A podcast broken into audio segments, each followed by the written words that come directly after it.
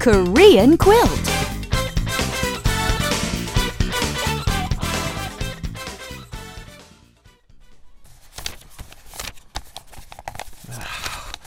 And how about resting for a minute? I'm pooped. What? But we just got started. We have to finish sorting these papers out by today. I'm starving though. Can't we eat? I mean, what time is it? Uh, you're right. It's already lunchtime. All right.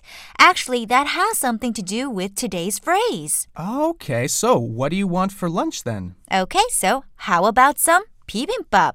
Okay, how about some bibimbap? How would we say that in Korean? Okay, in Korean you would say bibimbap 어때요? So, how about some bibimbap? Bibimbap 어때요? Right. Today we're looking at suggestions for doing something. How about some bibimbap? 비빔밥 어때요? Okay, so let's do this a couple of times for our listeners. Okay. Bibimbap 어때요? 비빔밥 어때요? Or we could try something else. For example, uh, 갈비탕. 갈비탕. I'd really like some 갈비탕. How about some 갈비탕? 갈비탕 어때요? 갈비탕 어때요? Okay, let's do that one more time too.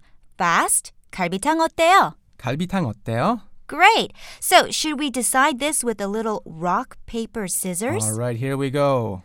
가위바위보! Hey, I won! Sorry, but it's my choice today, Richard. We will eat 갈비탕. All right, well, we'll have bibimbap tomorrow then. Okay, you've got it. Everyone, thanks for listening. We'll see you again tomorrow. Bye bye. Bye bye.